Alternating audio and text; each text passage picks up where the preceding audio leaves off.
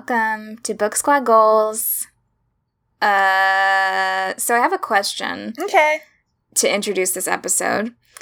Um, we're talking about Westworld this week. Ooh, we are?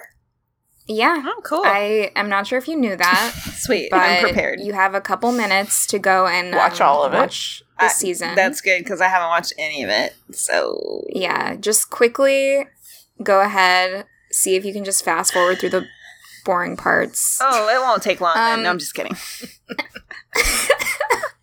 Okay, so my question is Okay. if there were truly Westworld theme parks, hmm which world would you want to visit? Um, and you could choose one from the show or you can make one up. Just some Hmm. kind of like period piece esque theme park. Well, the thing about. Hi, this is Emily. The thing about most periods is that they were really shitty to women. Um, and I think that's why Westworld seems to appeal more to men, just like in general. It seems like the people that really get lost in the park and get excited about the park are mostly dudes. Because, like, women Yeah. in that time period were not treated that great.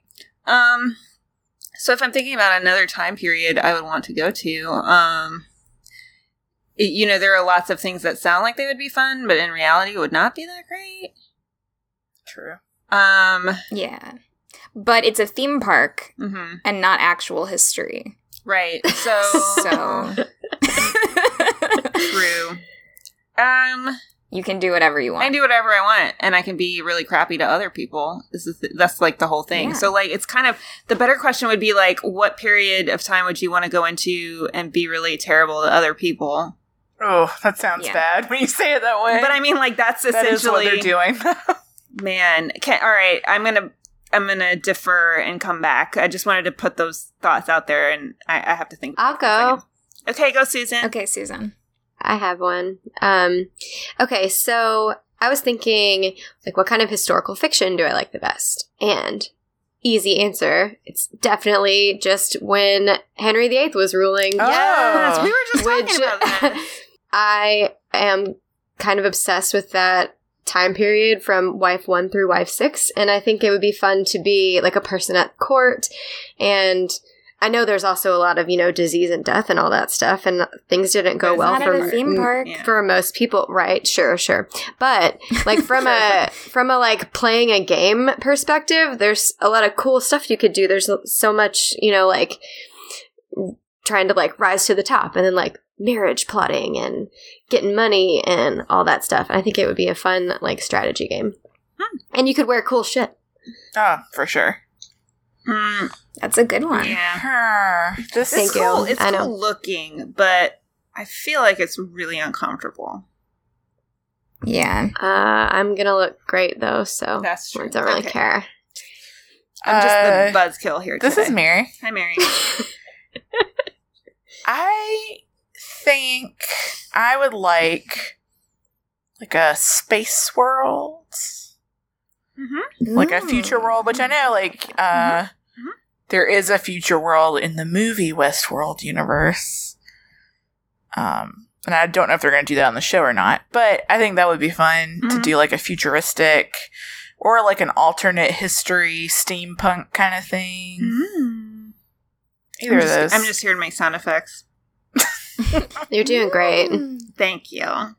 Emily, are you ready or should I go? Yeah, I'll go. So, I mean, I will have to say that I was really interested in uh, imperialist India world in the show, and I know that that's like, the Raj. yeah, I know that's like really problematic, but you could live know, your secret garden fantasy I could live my secret garden fantasy. So beautiful though. and it's super beautiful and like i wouldn't want to hunt tigers but i would definitely want to run with the tigers and you know before the tigers turn on everyone you could probably do that like i just would want to like have Pet a pet them. pet tiger so that's you know i just like i have sort of like a secret it's not that secret uh secret desire to go to india and just like all like indian things i love and so yeah i i just want to yeah i'm into that and tigers Cool. also tigers I did think that that was the most uh, out of the parks that we've seen on the show, that's definitely the one that I would enjoy the most, just because everything is so pretty. There's like flowy curtains and shit. Like, I don't There's know. flowy curtains. Looked- Flowy curtains and tigers. really what else do you sexy and need? fun. Right? Flowy curtains. and Westworld just looks dirty. yeah. Why would Yeah. you? Why would you go It to is quite. It's a Westworld dusty when place. you could go to flowy tigers? Flowy tigers. Flowy, Flowy curtains. tiger world. Flowy curtains tigers. in Tiger World. okay, sorry. Go, Kelly. So this is Kelly again. Hey, what's up? Um, I was thinking about this earlier, and I thought it would be fun to go to like a like a film noir world, Ooh. like a Do like some sort detective of like thing. seedy New York, like in the 30s or something world. That would be really fun to do like a detective story. Yeah, Mhm. yeah, and like different detective uh things that you could follow, and like that kind of because I feel like that would also just be good for the plots that you could and like the storylines that you could participate in. Oh, But yeah. then, then they would have to come up with entirely new storylines and not recycle the same storylines from every park. They just have to do more work Yeah. that way. Mhm. So we've got Noir World, Mm-hmm. Space World, hmm Tudor World, And flowy curtains and Tiger World and and yeah, flowy shit world. With tigers. I want to know what a flowy tiger looks like. oh, I have a picture in my mind. I can it's see it in of my like head. it's like you. Okay, this is picture this. It's like you know those like balloon guys in front of car Oh, no. dealerships. It's like that, but a tiger. Okay, No. so it's That's like, what I was. That's what a I little more like jerky than flowy, but no. sure, I sure. mean, it depends on the wind. It's a gentle wind. Yeah, it's a gentle wind flowing through the car dealership tiger. I'm really, Yeah. yeah, I'm into Okay. that. So now that we've got that out of the way, I guess we should talk about this show. Mhm. Um, for I don't know why you would listen to this if you haven't seen Westworld season one, let alone season two. Just to let you know, we're going to be spoiling everything. Um, so if you don't want spoilers, please don't listen. Um, so I'm just going to give a quick summary of Westworld in general, just an overview, just in case someone is like, I'm just going to listen to this even though I've never seen it. Um, good luck with listening to the episode, and thank you for listening. Thanks. We I'm appreciate in your advance. dedication. Some people like spoilers. Some people just like the sweet, soft sounds of our voices. So here's the summary via Google. Westworld isn't your typical amusement park. Intended for rich vacationers, the futuristic park, which is looked after by robotic hosts, allows its visitors to live out their fantasies through artificial consciousness. No matter how illicit the fantasy may be, there are no consequences for the park's guests, mm. allowing for any mm. wish to be indulged. The show is co created by husband and wife team Jonathan Nolan and Lisa Joy. Uh, and today I was looking her, them up, and I had no idea that Lisa Joy is half Taiwanese, which is kind of cool because she's a show creator and she is a woman. I didn't know anything about them. Yeah, so they're married. Jonathan Nolan is Christopher Nolan's brother. Blah. He, he So can't help that's that. He some can't help that. Information that may He didn't choose to be your born a. Nolan. yeah. It wasn't his fault. No. Um, so anyway, HBO summarizes it or has their little teaser for season two, and this is what it says: "The reckoning is here. After finding the center of the maze, the hosts revolt against their human captors while searching for a new purpose." That's it. That's it, HBO? That's it. That's all they got. It's not TV. Um, it's HBO. Yeah, I guess if you tried to describe anything else, you would just like get lost in a 45 minute explanation. So, um, I know that lately we've been changing things up and we've been reviewing stuff um, and giving our ratings at the end of the episode, but I thought it would make more sense for something like this for us to just kind of like talk about how we felt about the first season and what our re- our you know initial reactions are to the second season now that it's over. I was born ready for this question. Okay. Mary, I go was first one then. of the biggest proponents of Westworld season one. I loved it. I was hooked on it. I talked to everybody about it, talked about how much I loved it, because it is no secret I love robot stuff. I just do. Um, Wrote a blog about it. I wrote a blog about how I love Yeah, robot stuff. as featured on the blog. Mhm. I probably will write more in the future about robot stuff. So I loved it. I loved the idea of like robots in this park interacting with humans and the constant question of like what makes a person a person. That is my favorite robot stuff. Season two of Westworld, I was hyped. But then I slowly realized everything I loved about season one was no longer in the show. The park interactions between the guest and the host, not in the show anymore. Everything's gone crazy. the world's on fire. Bernard slowly coming to terms with the fact that he's a host. What even is Bernard doing in season two? Bernard. I don't know. We've known this since season one, okay? Like, it's like, stop coming to, like, we've all come to terms with it. Catch up, you know? Literally, he like he looks confused for the whole season. Yes. Well, the whole also, season. like we are forced to watch him look confused for very long periods of time. It's like things just Close-ups. play out while looking at his face. Yeah. I mean, it's like, and, yeah, but we know already, so go on. and I also really enjoyed Anthony Hopkins' performances, and uh, I can't. I'm blanking on his name, but the young man in black, um, Jimmi. Jimmi Simpson. Jimmi Simpson. I always forget his name. Uh, I His really name liked- is I Want to Do Him. Really? Yes. No. I don't Kelly? know why. I understand that it's a little weird, but like I have a Strange serious choice, thing for Susan. him. I know. Strange- yeah, very I cannot- not like no. me. He's no Franco, mm-hmm. but in a way, yes. he's my he's my oddball of the group. Okay, Have you seen him on It's Always Sunny in Philadelphia? Okay. Yes. Oh, Susan. But I've also seen him. I've also hey, I've also Hey. seen him in a couple other things. On Westworld. No, no, no. Wasn't he in Homeland? I don't know. I didn't watch Homeland, but he's on House of Cards. That's probably what I'm thinking of. Yeah. I but I really enjoyed I really enjoyed his performance in in season one, and I really liked Anthony Hopkins. And they're not they're in season two, but not very often. So I don't know. A lot of the stuff I loved about season one was missing, and so season two, I had to literally force myself to finish.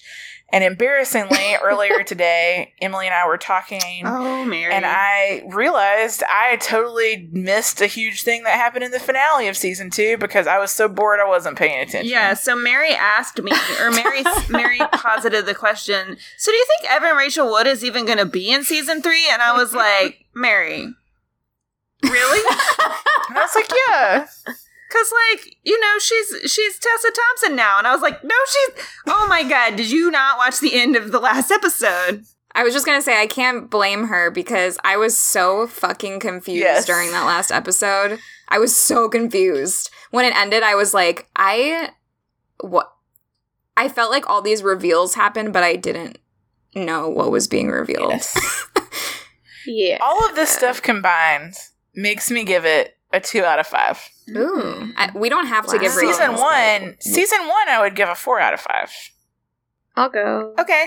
Susan. Hey, I'm Susan. Hey, Susan. Um, I'm gonna take a sip of wine. You want to hear me? mm-hmm. Do it. Kidding, I don't drink wine like that. That's dumb. Okay, so um, I really loved season one. And Jimmi Simpson. Apparently.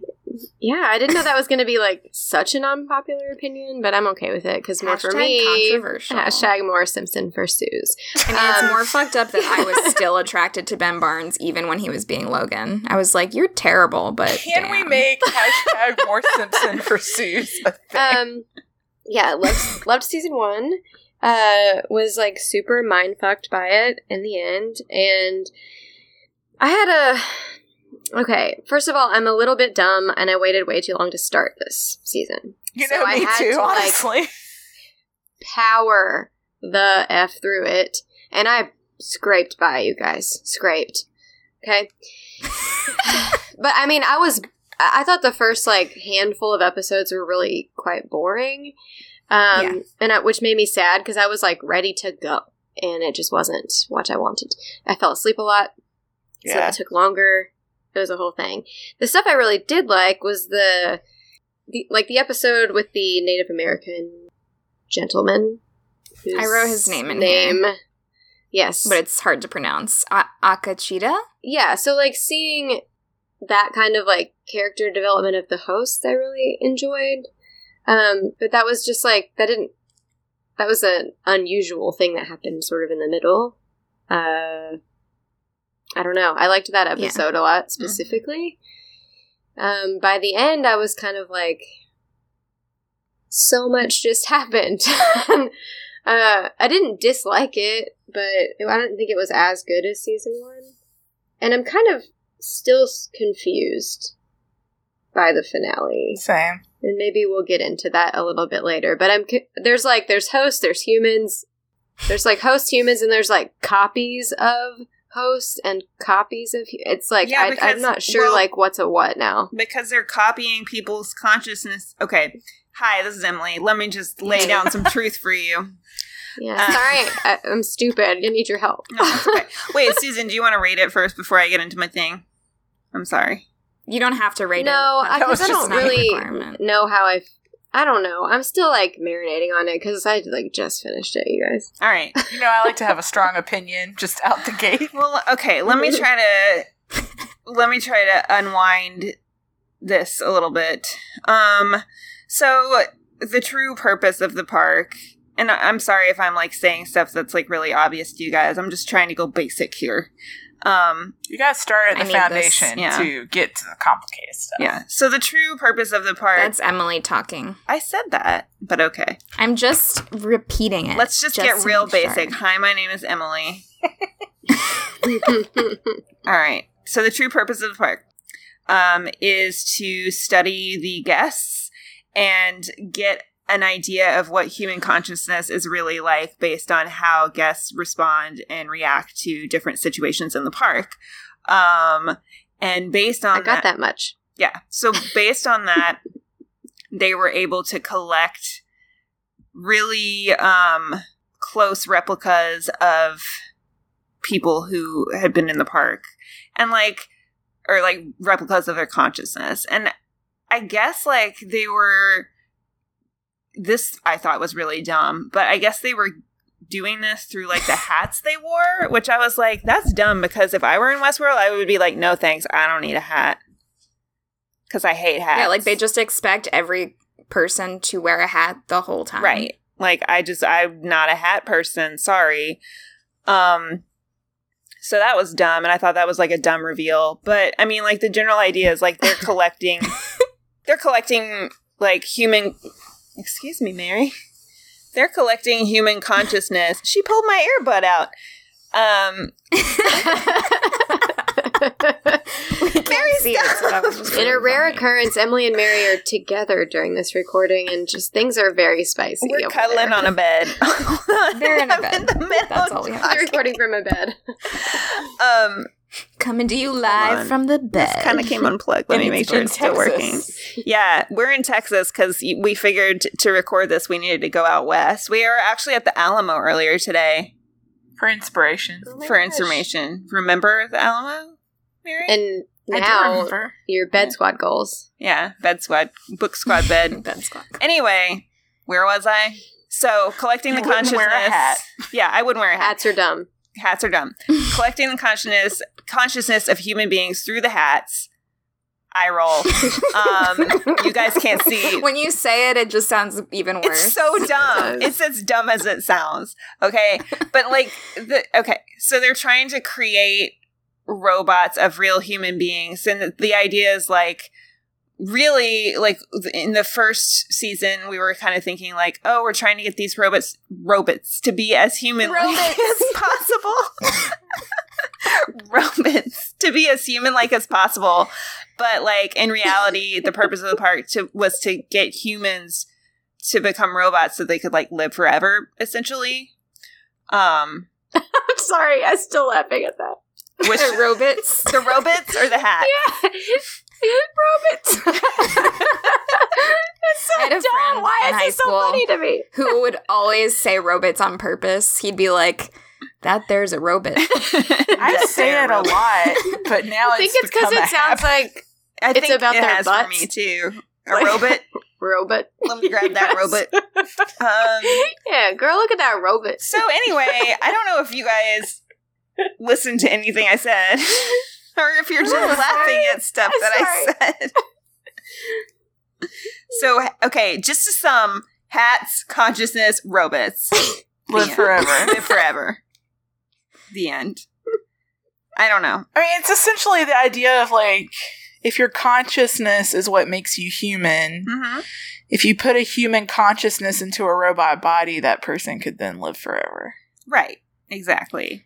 Like yeah, so they're sure. trying to both like duplicate consciousness and and create new consciousness while also actually like replicating human actual human beings. yeah, that already existed. It's a hefty Yeah. order. But you know, that's Westworld.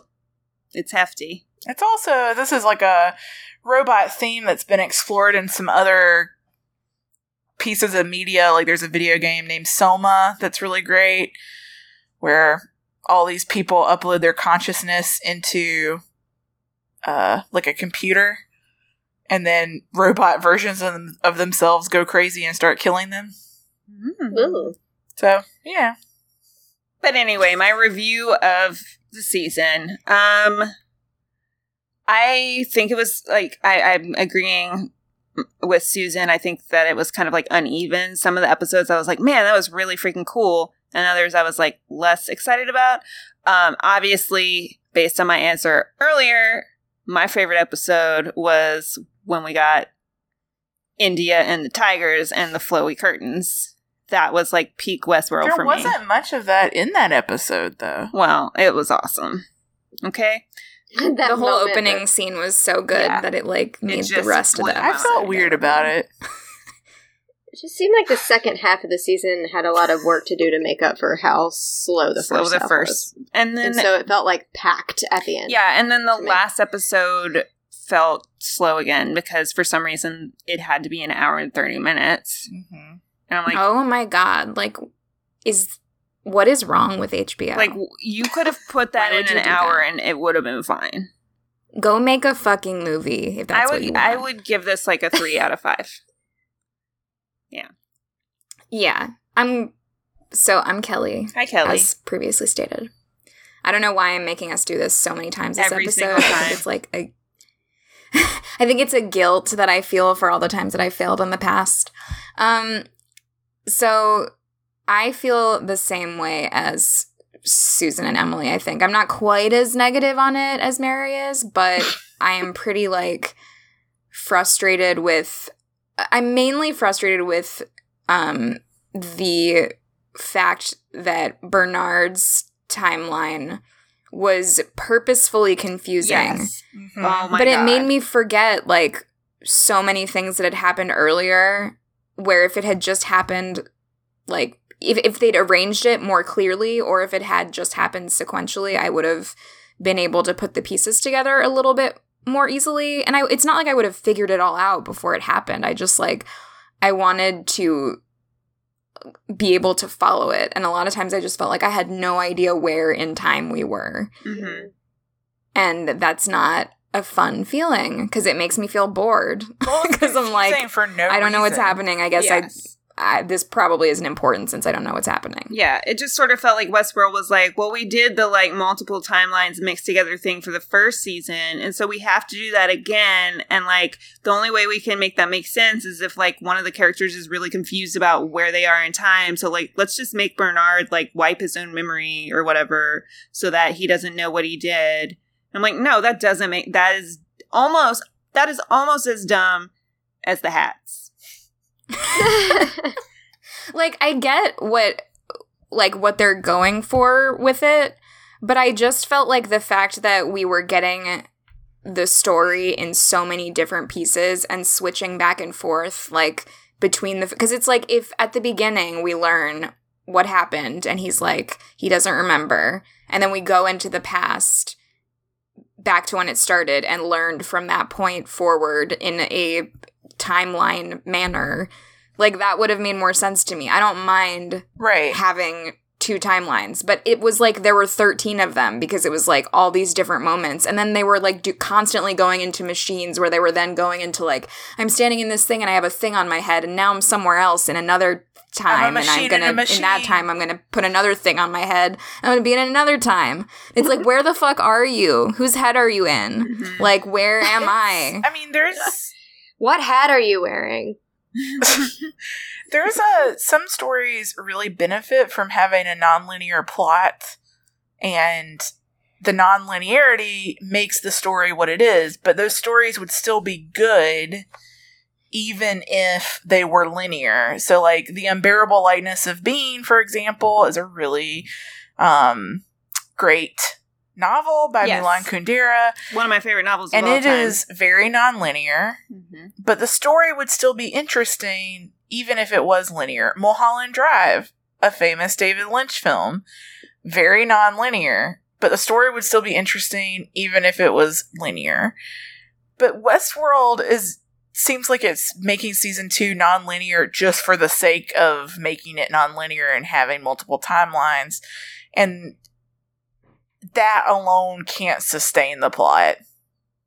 No. And I think that the plot would be more interesting if it was just told the way that it is. Like, I don't see the point of, like, it's not like the reveal was like this big shocking No. thing. Like, it wasn't, it was, it was obviously so shocking that it didn't even register to Mary what was happening. but I mean, and it felt like there were so many like small moments of reveal in the final episode too that I was just like, I don't know. I'm still confused. Today, before doing this, I went and like read a bunch of recaps of the episodes and I was trying to like Yeah. just be like, what did I miss? Like, because it just felt so deeply unsatisfying to me, Mhm. the last episode. And, Um, and I guess, like, so what, next season they're just not even going to be in the park anymore? Yeah. I guess. I don't, like, I don't understand. Like, mm. I'm now I'm interested in the purpose of the nonlinearity. This is this has really got me thinking. well, so this is interesting. I I put this later in the doc, but um, Go for it we now. can talk about it now. That uh, and Emily had sent this article to us um, from the Hollywood Reporter, which is like an interview with Lisa Joy, who is one of the co-creators, and um, they asked her about the finale, and they asked her. So you guys watched the post-credit sequence, Mhm. correct? Yes. Okay. I groaned Um, out loud. yeah, because I just really want him to go away.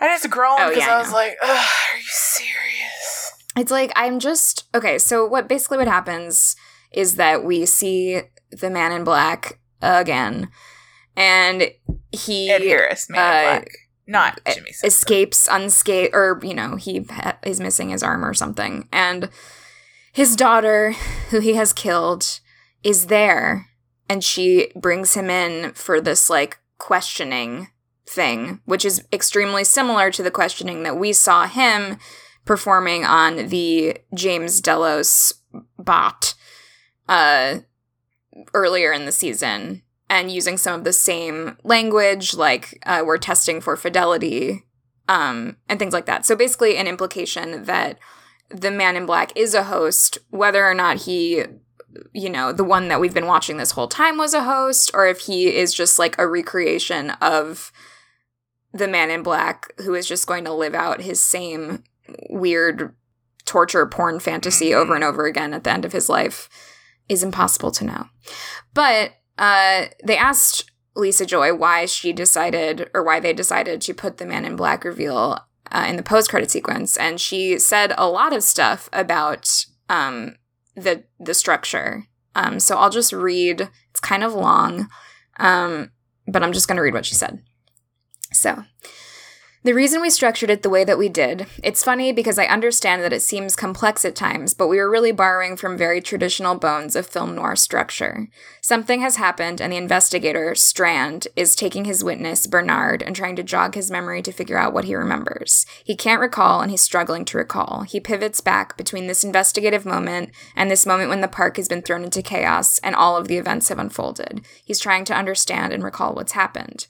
With those two as the two major timelines this season, it felt right to wrap all of that up before the cre- credit sequence. Finally, Bernard understands what happened. He remembers everything, including his own erasure of his own memory.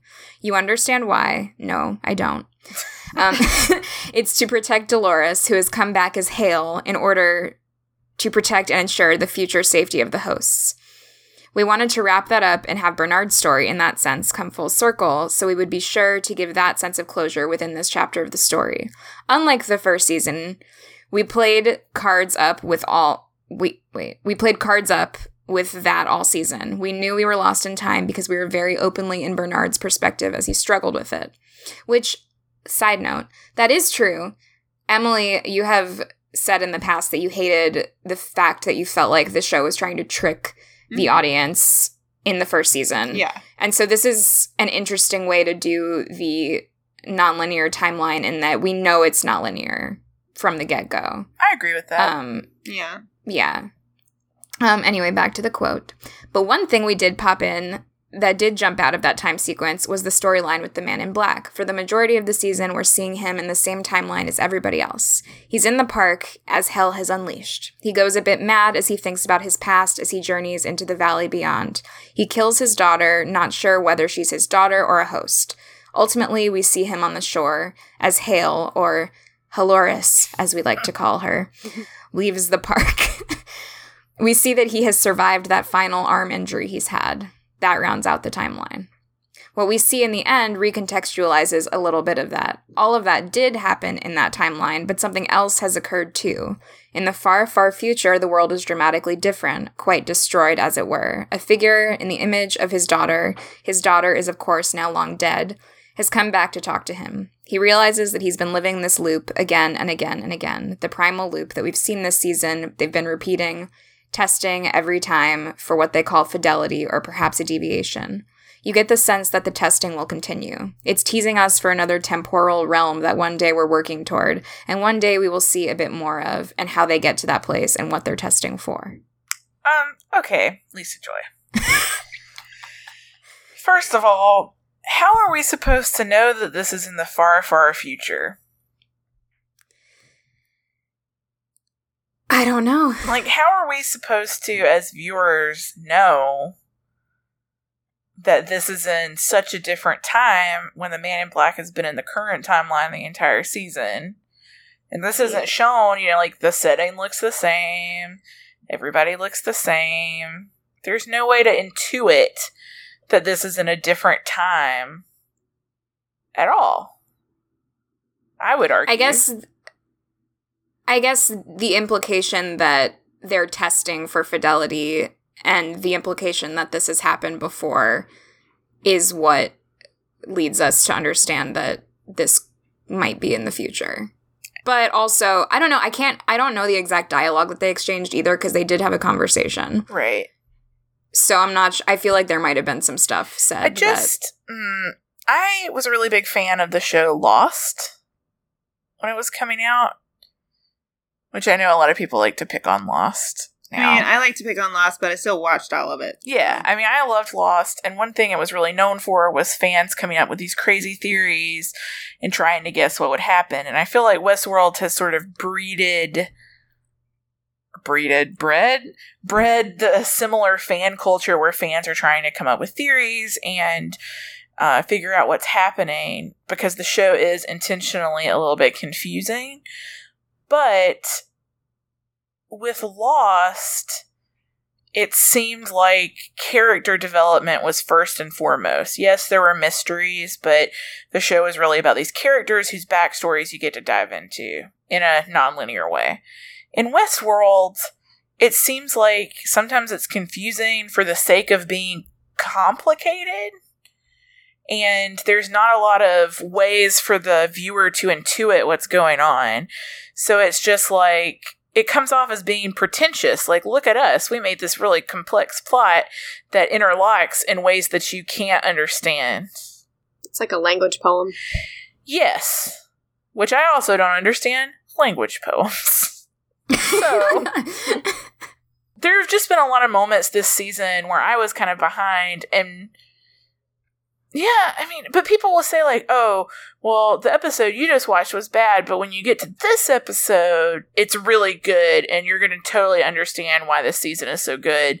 And then I would get to that episode and think, uh, I don't know. See, I fine. had I had moments where I thought it was going to be like that I was going to feel like, oh, here it comes together. I, it just wasn't, those moments never were as satisfying to me as it was when season one came together. Right. And I, even though that was intentionally confusing in season one, I thought it was like really effectively so. Wow, that was a yeah dumb way to say that. Um, No, like when season one ended, I was no longer confused. Yes.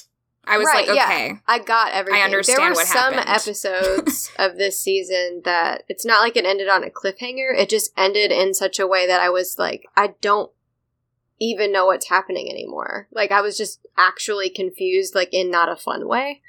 Mhm. so yeah. and like by the time it came together, it just I don't know, it just was not as satisfying to me as it was the first I think time that's a good way to put it, Susan. Like being confused in a fun way versus being confused in a not fun way. For the sake of Yeah. being confused. Yes. Yeah, because you know, I never felt like I was being. I felt like I was confused and I wasn't being carried towards an answer. Yes. Mhm. I was just like Yeah. flailing, confused in the middle of the ocean full of dead robot bodies. And I thought season one did a good job of like piecing little things together and sort of leaving you these breadcrumbs that then when it did come together, a lot of other stuff made sense. I didn't feel like this was constructed in um in a way that really did that for me. I don't know. Yeah. And I do think that the structure is a huge part of that because I was just so I didn't know where I was. And because of that I couldn't I even when the the reveal would come I'd be like I still don't know where I am. Or like is this happening before something else that we already saw? Or where am I in the storyline? And you know it was just I mean I think that they've set up some things that could be interesting for the next season. Like I do like the idea of the Charlotte Hale robot existing yeah. um and Mostly, I just love Tessa Thompson. yeah I mean I just want I'm glad that she's getting more to do Yes. um and they're obviously setting her up to be a major character Mhm. for the next season. And I also I guess we can we can transfer uh over into talking about characters now because you were just saying Mary that Lost was really more about character development and I think that this show is interesting because like certain episodes and certain moments really are like super character centric and then Yeah. there's like these super convoluted plot lines happening where it seems like the characters don't even matter and like it, the it's like a, a huge divide between those two things but i guess i wanted to ask you guys like what you thought about where the different characters went between last season and where they are now Oof. Where do you even start with that? Well, okay, so I want to start with Maeve because Maeve was, or Maeve is my favorite character. And really, for the majority of this season, I was at this point where I was like, really, the only storyline I care about is Maeve because she's a badass. Um, I will say, however, that when Flowy Tiger World was introduced, um, I became really interested in Emily, uh, William's daughter. Um, I thought Yeah. that she was pretty cool, and I was kind of disappointed she didn't get to do more because I thought that was a really interesting character to introduce. Um, Mhm. but yeah, can we start with talking about Maeve? yeah, Maeve was kind of like Yeah. the breakout. Everyone loves Maeve. Maeve's awesome. She can control robot minds across the world. Yeah. She turned all her sliders to 10. Yeah, she was was, that like, awesome or not though?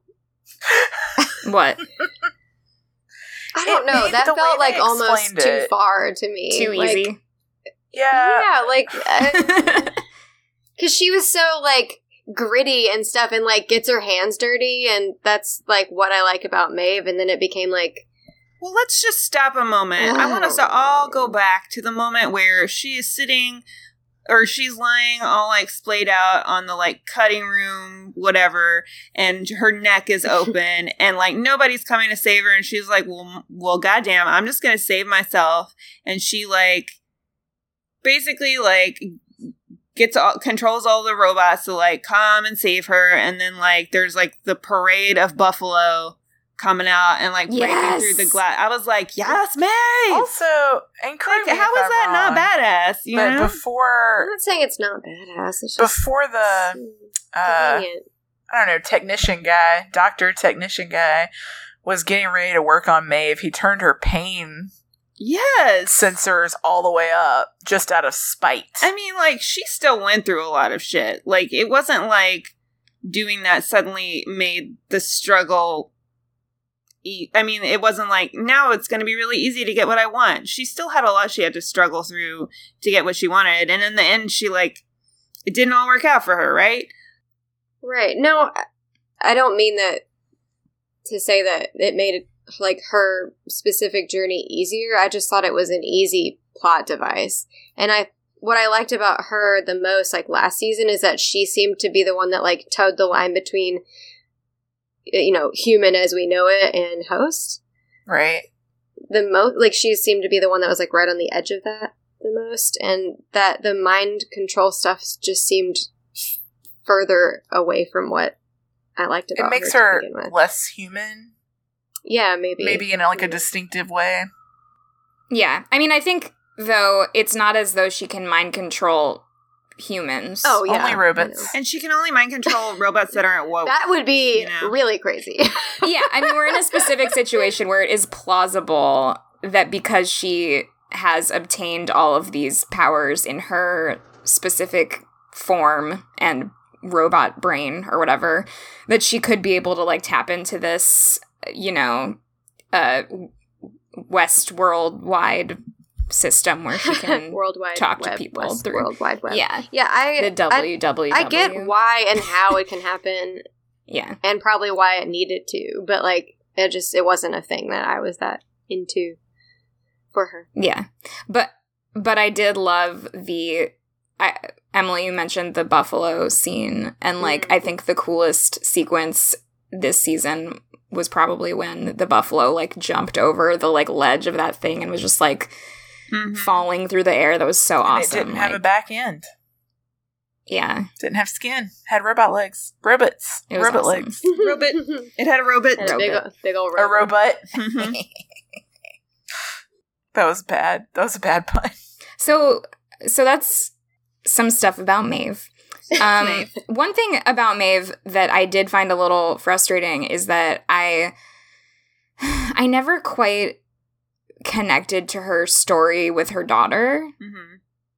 And I felt like part of the reason for that is that every time, almost every time we see that storyline, we see it in a series of like flowy, bright lit flashback moments of happiness with laundry and stuff. And like, we don't see them actually living their life together, and we don't get a sense of who her daughter is, and we don't get a sense of what their relationship was like, or how Right. Maeve was still the person that we know now as she was being a mother to this child. We only see her in like mom mode with the kid in the flashbacks. We saw a little bit more of it this season because there was a whole thing with them like in bed together and the daughters telling her about seeing the Native American. Yeah. It it's just a shame to me because in those scenes Maeve is not getting to be like have her personality. Because Maeve has such a strong personality and such a like sense of humor and a way about her. And it seems like in those scenes she was very much written just to be like mm-hmm. don't be afraid. I will protect you no matter what. I am your mother and i love you. And like she didn't like i Well, mean, that's yes that's probably how she was written to be. This was pre woke. Yeah. Pre woke Maeve. Like the thing is, like the the robots play different characters. This was a character she was written to play, and then they were like, "It's time for her to play a prostitute." It's sort of like the Native American character was like this, like really sweet, like gentle, gentle, loving husband. Yeah, and then like he became like a warrior, and those were like two different characters he had to play. You know, Yeah, but what and and that makes sense, but what I'm saying is that I found it harder to connect to that part of the storyline because like it didn't seem like the same character because it was. yeah, and that character that she was written as is not interesting. I, yeah, I would agree with that. so I just never quite felt like I felt Maeve's eh, like need to find attach- attachment to her daughter, but I also like there was just something slightly missing for me there, I guess. Yeah. The only reason that thing is interesting is just because of what it means overall, which is just that like she remembers this other thing. Mhm. Yeah, But the actual storyline itself is not that interesting. right. Right. Or her life as a homesteader is not that interesting. yeah. Which, like, also, what role would that character serve? Yeah, how are For how are guests. people in the park Uh, interacting with her? Well, Rape the ripener, I think, is what. Yeah. happened. Oh, right, right. I mean, Yeah. Uh, one criticism that has been levied at me over season one is isn't Westworld just like a big rape fantasy? Yes. Like, why does Dolores have to get repeatedly raped? Mm-hmm. Why What do is this a thing that we feel okay with on a TV show we love? Yeah. But I do think that Westworld does, you know, as like with everything that it's doing and all of this horrible exploitation that it's showing, it is constantly with the commentary of these are people choosing to make these choices because they think it's fun. Right. And we know as viewers that like we are not supposed to be rooting for that and we are supposed to fully understand that like as human beings like we go into these situations and do these things and participate and you know we're doing it watching the show i guess but it's like um i don't know i, I feel like it's slightly more self-aware than certain other shows that use rape as a plot device Yeah. Game well, of it makes it pretty hard as a human being to root for human beings. Yeah. I think this show has a super uh uh negative and pessimistic view of humanity. Oh, yeah. Which I'm okay with that. I mean, the whole last episode is just talking about how simple humans are and how it was sort of like the big secret about human beings is like we're actually really predictable Yeah. and Yeah. like Yeah. easy to replicate in the end. and it can be broken down into like what, like a thousand lines of code or something. Like the choices that humans actually make. yeah. I also I I saw some article or that was about the show and it was like Westworld implies that human beings are the most simplistic creatures in the world and then also expects us to be able to follow this plot line. Aw. That's a good one. yeah. Yeah, it's a good one. that is a good. one. Um. Okay, so what about Dolores? What do we think about Dolores? I didn't care And- about her this season. So she was Dolores- just like, yeah. and tough. Dolores is someone I cared a lot about the first season. Me too. Um, this season I ended up caring more about Teddy than Dolores, which I did not see coming in the first season because I did not care about Teddy in the first season. Teddy. the sweet Teddy, I don't sweet care about Teddy. Teddy ever. Mary, Oh. I know, I'm sorry. you have no heart. Emily just physically moved farther away from me on the bed. We can't have sexy time anymore. I'm sorry. not if you don't love Teddy.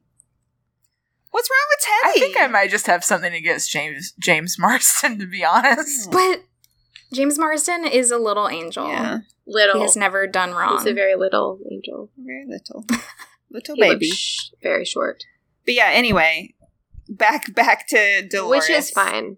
I kind of dig it. I mean, she kind of just went, um, I guess, you know, like similarly to how we're saying, like, we can't really identify with human beings if all they want to do is rape people. It's, it becomes hard to identify with Dolores when it seems like she just wants to destroy anything that gets in her way. Right? Like robot or human being, like anything that doesn't agree exactly with what she wants to do is, is an, a problem that she just needs to destroy and that's really hard to Yeah. identify with as well. And yet, I still love her.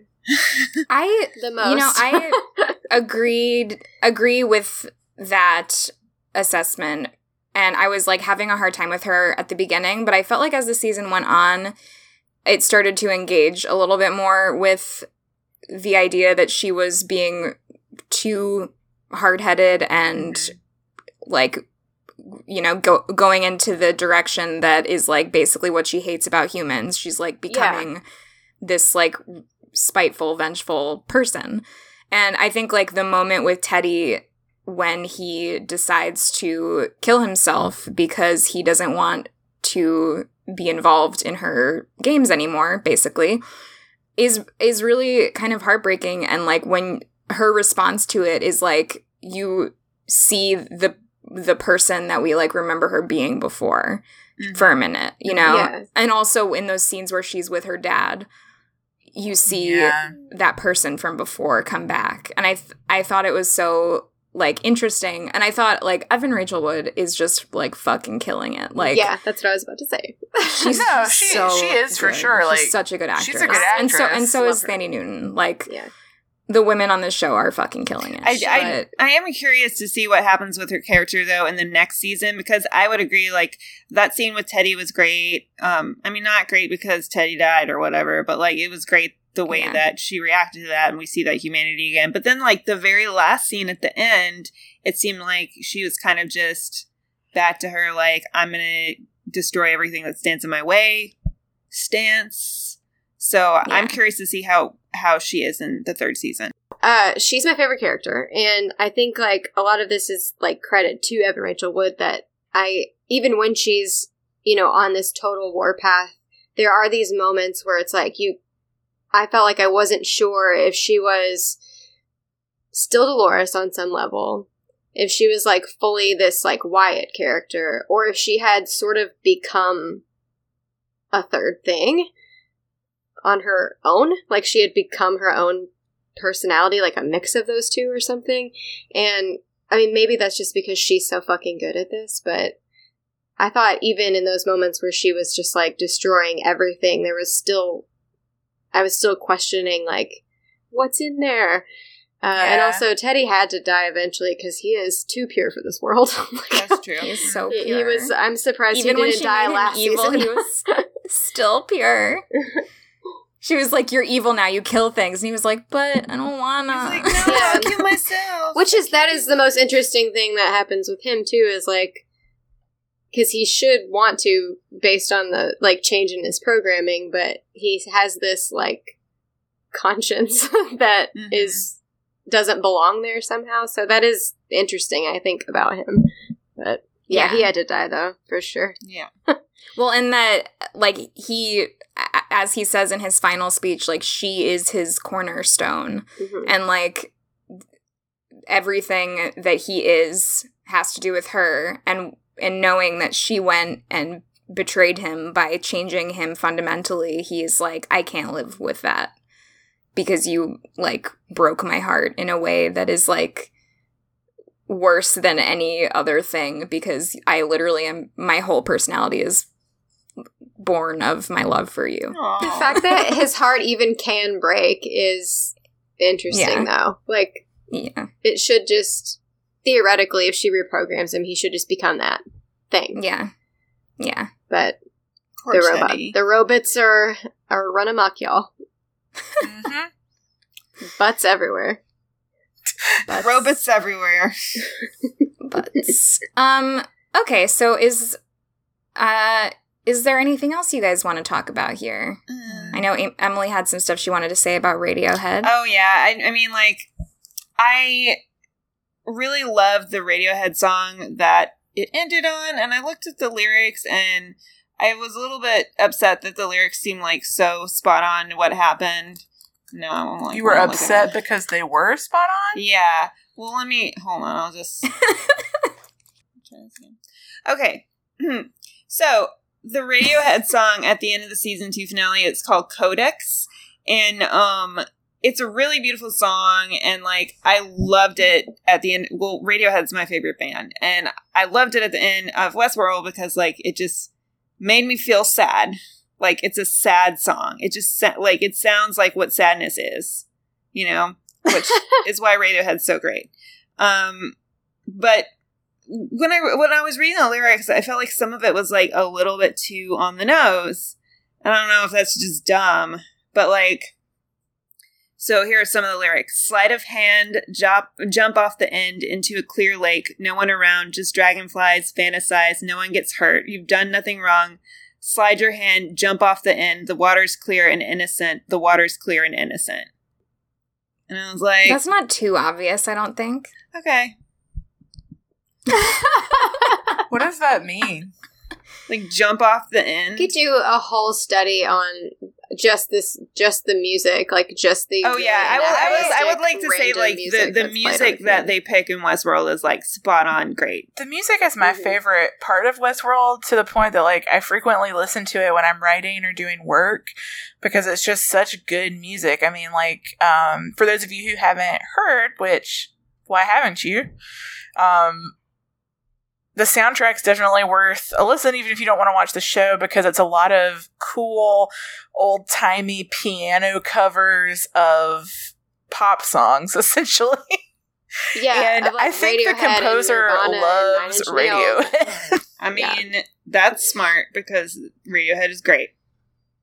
Yeah. The end. yeah, but the music's really good. Um, lots of cool instrumental covers in different styles, and like this season, since there were other worlds. Um, you know, there was like a Shogun World version of Paint It Black, and Yeah. I don't know. I just think the music adds a lot to the atmosphere of the show because the people going into the parks would obviously know these songs, Mhm. but they're hearing them in a different way Yeah. to fit the parks. Well, and that also makes you think about time and how time is working too, because like it, say that's a present day song and you go in, but you're in this like old westerny time thing, but there's a present day song playing, but in an old timey way. I don't know what I'm saying. Yeah. Other than like it's more fucking with time. Time is cattywampus, and Mhm. the music also is, but in a good way. You know what I mean? Mhm. Yeah. Did that make any sense? Yes. If not, just cut it out. Five out of five for the music in Westworld. Yes. Yeah. So, anything else, guys? Ah. Well, if anyone has comments or questions for us that we may or may not be able to answer, or Or can you explain it to us? I us? explained it. That's fine. What is time? Well, that's dumb. Let That- us know what let, time Let me is. explain that to you. That was just dumb. Just yeah. Okay. Anyway. uh, yeah, just send us an email. You can hear Kelly's don't. spirit breaking.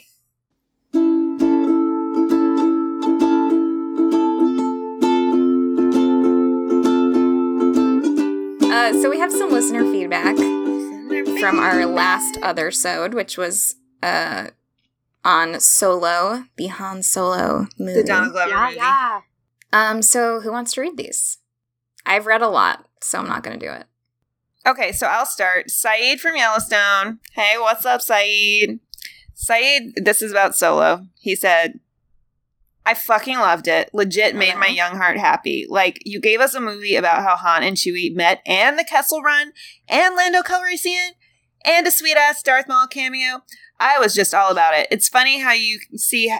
What? Oh, it's funny how you see now why Han was so hesitant to take orders and whatnot from Leia and kind of didn't respect her authority or really, or really, oh, I see, or really butt into her because he'd be shaft, he, I think that's supposed to be, he'd been shafted before. Don't really enjoy the fact that Chewie once ate a bunch of folks. Like, that kind of breaks my heart a little. Agreed. I also don't like the fact that Chewie ate people, but you know, people gotta do what they gotta do. He also, Chewie also eats porgs, we know Hmm. which is sad.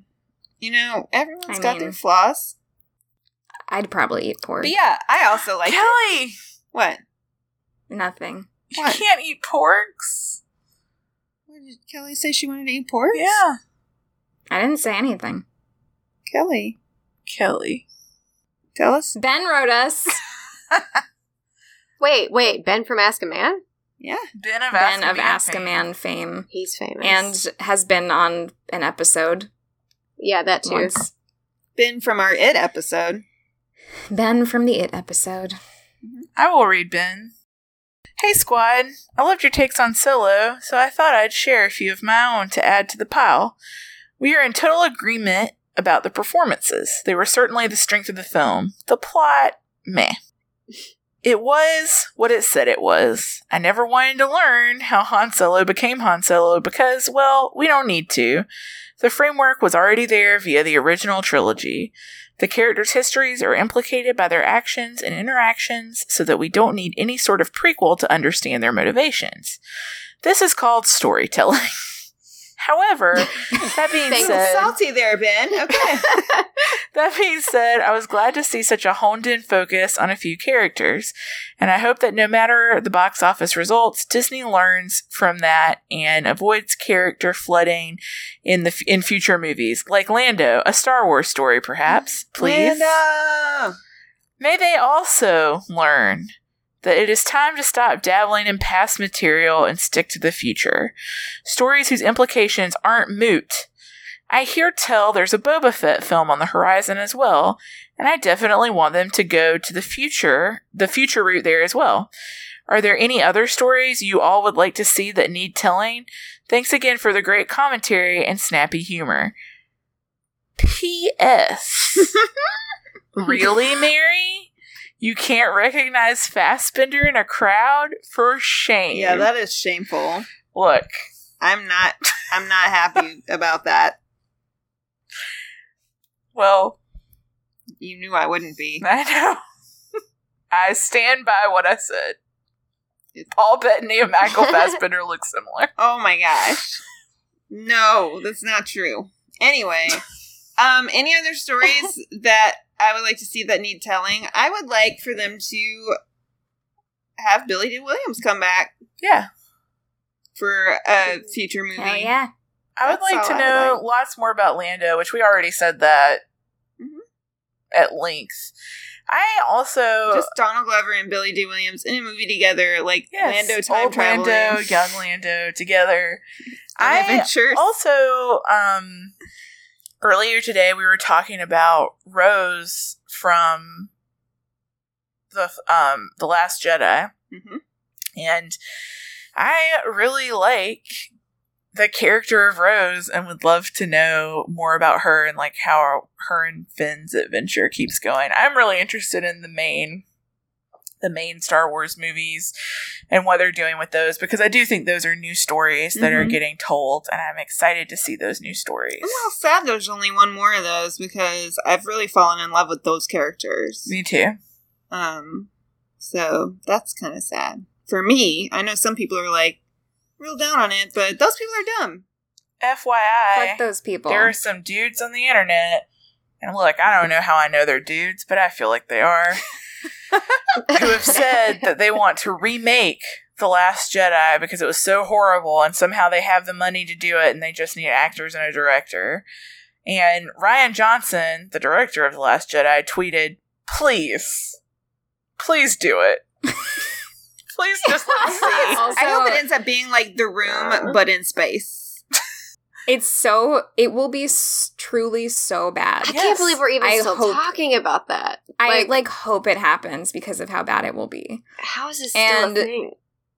There's also a really funny Twitter exchange between the person who is responsible for creating this campaign and Seth Rogen.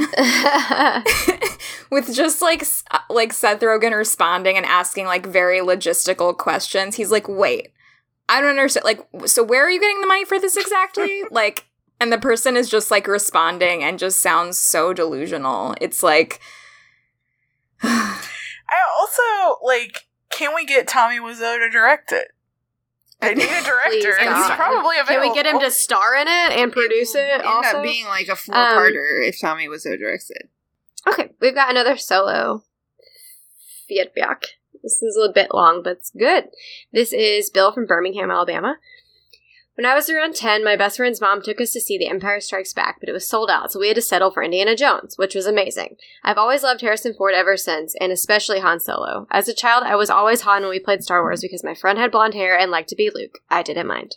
Good for you, Yeah. because Luke, Luke was whiny. It's super lame. The first thing I noticed about the movie was the lack of the traditional title sequence. The graphics appear to be inspired by Me the too. original toy package design, uh, you graphic designer Kelly, uh, using the rounded rectangle shape. It was surprising and refreshing to see something new, but I wasn't totally impressed. They could do better.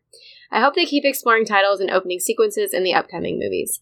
The story started out fairly dark and gritty. I like how they are developing the Star Wars universe, giving it more depth. It's nice to see what life is like in the Empire and get a more realistic sense of despair and oppression. It felt more inspired by recent dystopian stories like The Hunger Games or older ones like Blade Runner. The initial scene is interesting in the way they use the blue lighting, almost black and white, that is interrupted when Han throws the thermal detonator and breaks the sorry breaks the window. It is a nice technique that seems to continue through the movie as Han comes out of his Corellian youth and matures. Good observation. All of the insider jokes were great fun. Serious Star Wars fans, I'm sure, love them. Personally, I was more interested in the storytelling. I was totally expecting a huge ass monster to come out when Han was thrown in the pit. I was thinking, what the hell is he going to do? He's not Luke Skywalker. Then I realized it was Chewbacca. That was fun. It's hilarious to think of Han being fed to a Wookiee. I walked out of the theater with a smile. It was a good story and a fun movie to watch. I had no expectations and had not read anything about the movie or even watched a trailer, and I was not let down. P.S. I think you mentioned in your podcast The Time Traveler's Wife. We did. Yes. You sure did. I am listening to that now. It's great. It's- and I'm on a hold it's a- list to yes. borrow I'll Be Gone in the Dark. That is a popular book. Um, Yes. It sure is a popular book. It is. And Time Traveler's Wife is awesome. Do not read her second book, though. Yeah. Please do not. Okay. wasn't that bad. It Uh, was really bad. Bill, they say do not read the second book. Um, it was really bad. He also read Station 11 along with us. Bill is uh, one of our newest listeners, and he's like been following along, and he loves Station 11 also. We've had some good talks about this, and I actually So saw y'all- Solo with him, so we, we've Aw. talked about this a lot. Ah. Yeah. Yeah. Well, thanks for writing us, Bill, and thanks, Thanks for everybody for writing in about Solo. That was awesome to talk about Solo again. Yeah. Um, we also have a little bit of feedback for a blog post that we did on Hereditary, which we promised last episode. Spooky. Scary. Spooky Um, scary. Maybe I should just we should just say like if you haven't seen Hereditary yet, probably don't want to listen to this part of the podcast. Yeah, skip over the next um I will insert my voice here and tell you how far to skip. How's that sound? I also skip over the next ten minutes. I also would like to note, as Emily and I are at a conference right now in Texas, Our horror Um, movie buddy is here our- with us. proclaimed Rock, Yeah, the third member of Horror Movie Club, because three makes a club, three makes a Jen, club. is here with us. Jen, come over and say hi. She's up from Shout her out, nap. She was napping earlier. Sorry about that. Hello, everyone. Hey, Jen! That was Jen. Jen is my fellow Hufflepuff. Wait, Jen, do you want to say very Shout quickly? Do you the have any feedback about Hereditary you want to bring up? Because we can respond to it. Jen is also a great karaoke. First of all, y'all, article was great. Um, second of all, I'm gonna say something controversial that has nothing to do with Hereditary. Michael Fassbender and that other guy do look alike. Forgot his name. They look alike. But anyway, but um, I loved it too. And I am not easily scared by horror movies, but and it didn't quite scare me, but it did shock me, which is very awesome. Yeah, but it was a great movie, and everyone should see. it. Yes. Thank you, Jen. Also, fun fact about Jen Jen used to stand in anthills on purpose. What? Because yeah, please that is a really. because okay, Jen. Okay, so when I was a young child, um, my sister was allergic to ants. so, so she would get these warm compresses around her leg, um, and they would be wrapped in tinfoil. So therefore, she looked like a robot. A robot! A robot, and I wanted to be a robot too. So I would, so I would stand in ant piles and try to get warm compresses, but I was not allergic to ants, so it didn't work. So also, I identified with the weird little girl in Hereditary because I was a weird little girl. Too. well, that's better than what I thought you were gonna say, which I thought you were gonna be like, I just liked the pain that I would feel when ants bit me. Let me, as someone who is allergic, like, it's not that fun, and you do not feel like a robot. You just have to go to the doctor and get shots and stuff. It sucks. I will say though, like Jen was a total champ during Hereditary. Yeah, because we were both like clasping onto her for dear life, like, what is happening to me? Anyway, so you've been given a lot of fair warning that hereditary stuff coming up. So if you're still listening now, it's on you. Okay. yeah, this is all. Um, Kelly, you want to read this first one? This is from Ken Turner from Marietta, Georgia, who happens to be my middle school English teacher. Aww. Aww. Hi, Mr. Turner. I can't ever not call him Mr. Turner because that would be weird. He says Regarding the beheadings in Hereditary, when Annie is looking through the book that refers to Paimon, Paimon? Paimon? Paimon. Payman. Payman. Payman. There's an image of him holding three heads by the hair. So, oh. very basic explanation is that the possession ritual required three heads. The fact that the three heads are three generations of women from the same family must have been important um, or given the ritual more power. That makes so much sense. It does. makes- you I know. Now I know why you are a teacher. When I saw that message today, I was like, "What? Yeah." Oh my Yeah, gosh. it does. We're so dumb. Well, I, I, needed it to. so I feel like maybe I needed it to linger on that um Yeah. that that picture more, but that just made me think even more about the whole um inevitability situation Yes. because like one of those beheadings was completely accidental. So that's Or even was it? crazier. Ah, okay. Thanks, Ken. but it wasn't accidental because the telephone pole had the sign of the devil Yeah. on it or whatever. right. But you know what I mean by accidental. I mean like not Annie chopping her own head off. Yeah. Yeah. Or someone digging up a several body. Right. Yeah. So, like, that's Mary- crazy. we are so ready for you to start this podcast that's just going to be Annihilation and Hereditary. yeah. I'm ready. Good. Okay. I think it's just Um, this podcast. I can I can I can read Yeah. this next one. So this is Ellis from Portland. You might remember Ellis. She won our first giveaway when we gave away that lovely collection of Grady Hendrix stuff and scary stuff. So she we know she's a scary scary movie, scary story fan. Um and here are her thoughts about Hereditary. Um, I was definitely drawn to the family trauma dynamics coming from an abusive family where no one wants to talk about it. The way everyone struggled to deal after Charlie died and no one was helping Peter when he was clearly spiraling and smoking tons of weed to cope. Bu- brutal and accurate. Also, I've been obsessed with miniatures lately, so that was a huge bonus. I was reading more about it, and I guess they built the whole set on sound stages so they could match the ugh, could match down the miniatures to the smallest detail of fabric slash wood slash texture slash dimensions. I feel like there was another part of this that didn't copy over. Hold on a second. Sorry. the f- you know what? Facebook, for some reason, has not been loading very well. Uh oh, Kelly, tell us about how bad Facebook is. Um, Facebook is a piece of shit. Okay, let me just tell you guys something. Facebook is Yes, the tell worst. us all about how Facebook sucks while I get the rest of this question up. Facebook is the worst designed app and or website of all time. Okay? It makes no sense. Okay. You have to click you have to jump through so many hoops to get to different things.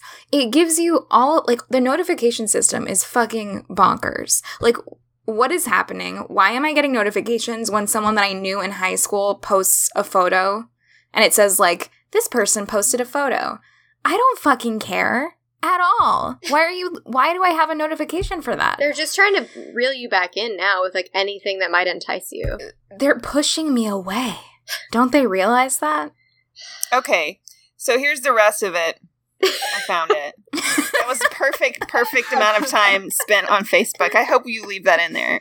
Um, I could have gone for longer. Okay, so she also says, I have a little insight about how the spirit of Paimon entered Peter. Do you all remember the weird light rays that passed through the room when and then pulsed and went out? It happens twice.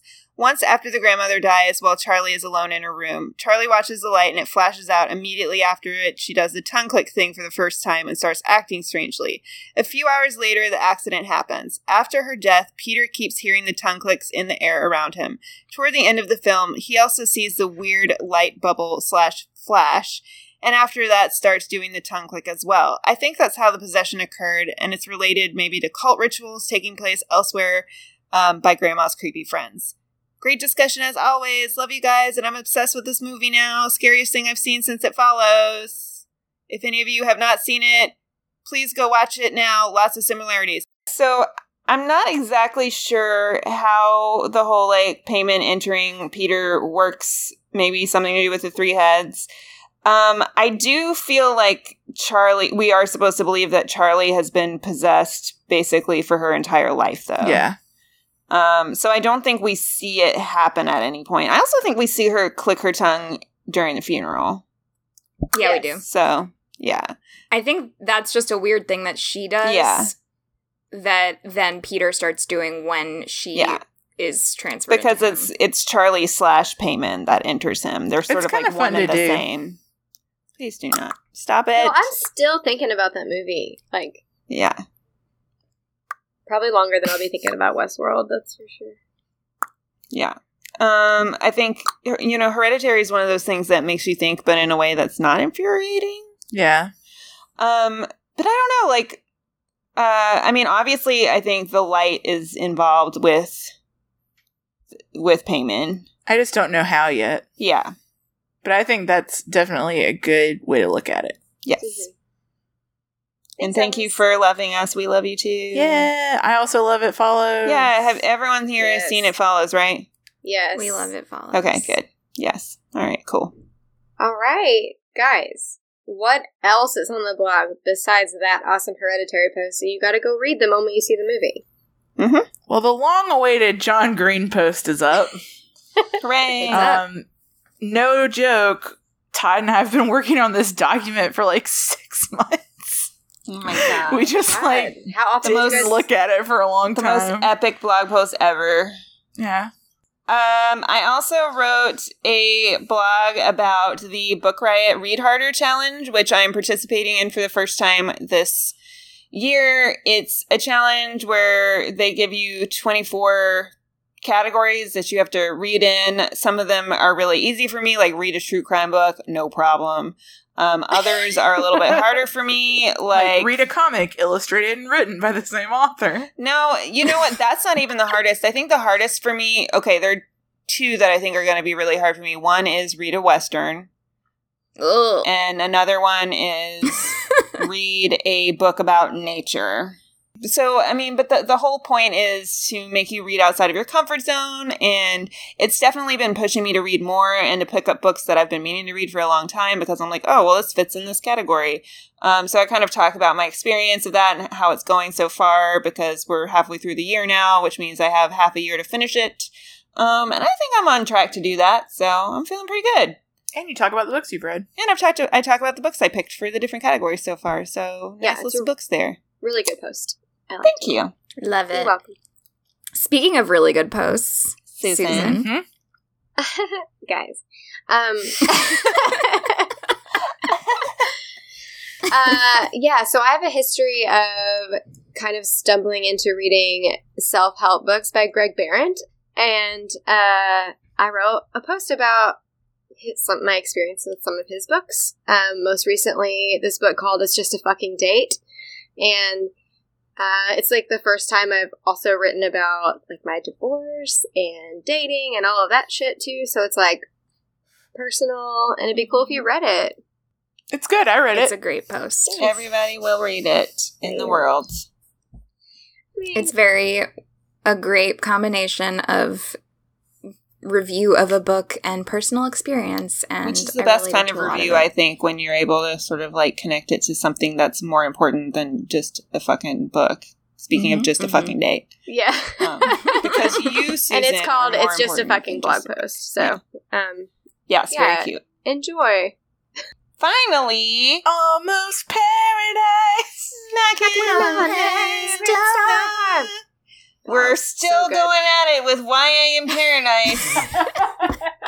this going at it. Yeah, this one summer is a graphic novel that is not written and illustrated by the same person, unfortunately. It is oh, written man. and illustrated by cousins They're not the same person though, Mary. I can't use it for the challenge. Mariko and Jillian Tamaki. Yeah. So Oh, I love Jillian Tamaki. and you know They're both great. well what's really cool is right now Mary and I are at a children's literature conference and there's a panel tomorrow morning about This, this, one, one, summer. summer. So we're really excited. Oh, 'cause- Oh, that's So we're going to go to that panel and kind of like maybe, depending on how good the panel is, work in some of the stuff we. It's gonna be hear. good. Okay, I don't know. So it's going to be good. So we'll we'll kind of talk about you know things other people said about the book as well. So it'll be cool. It won't just be us talking to each other. It'll be us like talking about other people talking. Mm-hmm. Yeah. Sweet. This one summer. Next up on the podcast, we will be talking about Super Extra Grande by Yoss. Yeah. Yeah. I would like to post a picture of Yoss Oh on our God. social media Oh, because his aesthetic is bananas. he is in a metal band. and he looks I- like he's in a metal band. Yes. I turned the book over and I was like, wait. what? And the thing is, is like on, in all guys, these I'm gonna- articles about I haven't him. even looked at him. I have, I'm googling. him. Please, Susan, let's get your live reaction. Oh, I like it. in, in all these articles about him, it's like would. respected Cuban sci-fi author Yoss, and I'm like, he's wearing a mesh tank top and hot pants. And he's like How sitting realistic spread be? spread legged while doing Yes! it. Interesting. Yeah. Sometimes he's not wearing a shirt at all. That's I know But he's got always the studded like wristband things on. it's a bold choice. and like hair metal hair. Yes, yeah. You guys, he's going through a thing. He's 49. But all of that is to say, he's a super well respected and rising star in the sci fi world. And he's a Cuban sci fi writer, which is pretty awesome because you don't hear of a lot of sci fi out of Cuba. yeah.